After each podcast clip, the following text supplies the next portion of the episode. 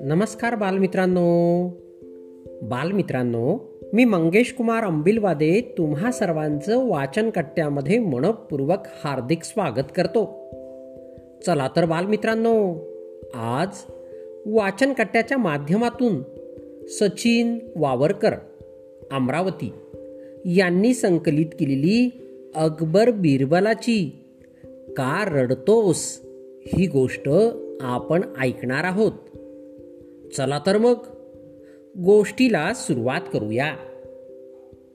बिरबलाला घाबरून टाकावे. या उद्देशाने बादशहाने एकदा आपण भयंकर चिडलो आहोत.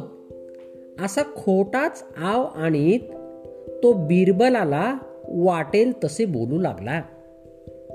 परंतु आपल्या बोलण्याने घाबरून न जाता उलट बिरबल मोठमोठ्याने रडायला लागल्याचे पाहून अचंबित झालेला बादशाह त्याला म्हणाला बिरबल अरे मी इतका भडकलो असता तू भीती वाटून थरथर कापशील असे मला वाटले होते.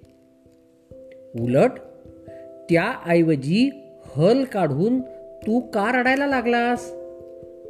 बादशहाने असे विचारताच त्याला एका बाजूला नेऊन बिरबल म्हणाला महाराज माझा कसलाही अपराध नसताना तुम्ही माझ्यावर एवढे भडकलात की मला असे वाटते की तुमच्या डोक्यात काहीतरी फरक पडला असावा.